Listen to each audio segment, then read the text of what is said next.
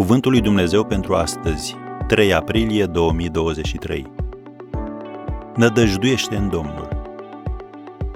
Fii tare, îmbărbătează-ți inima și nădăjduiește în Domnul. Psalmul 27, versetul 14.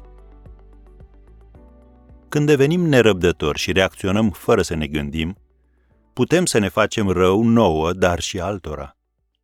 Uneori, când ne rugăm și ni se pare că Dumnezeu nu răspunde suficient de rapid, luăm problema în propriile noastre mâini și, drept rezultat, lucrurile se înrăutățesc. Când Dumnezeu ne spune să nădăjduim, El vrea să zică: ai încredere în mine în privința momentului, a căilor și a modalităților și vei obține un rezultat mai bun.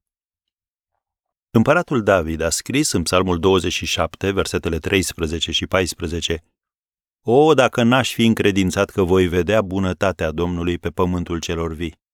Nădăjduiește în Domnul! Fii tare, îmbărbătează-ți inima și nădăjduiește în Domnul! Uneori e greu să nădăjduiești în Domnul. E mult mai simplu ca în toiul evenimentelor să-ți pierzi cumpătul. Oprește-te și privește înapoi. Ce rezultate au avut deciziile tale din trecut, luate în grabă și fără să te rogi pentru ele?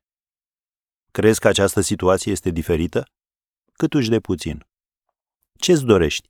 Ușurare temporară sau o soluție permanentă? Ai grijă, graba strică treaba. Când acționezi pripit, faci lucruri pe care ajungi să le regreți și pentru care va trebui să-ți ceri iertare, sau mai rău, pe care va trebui să le justifici. Caracterul impulsiv l-a dus pe regele Saul la necazuri serioase. În loc să aștepte până la sosirea profetului Samuel sau până când preoții vor aduce jertfa de ispășire pentru a obține victoria asupra filistenilor, Saul a devenit agitat, a uzurpat rolul preotului și a adus el însuși jertfa. Când Samuel l-a întrebat de ce, el a răspuns: am îndrăznit. Și rezultatul? Samuel i-a zis: ai lucrat ca un nebun.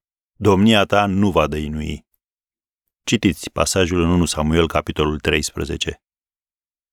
Așadar, tu să nădăjduiești în Dumnezeu întotdeauna.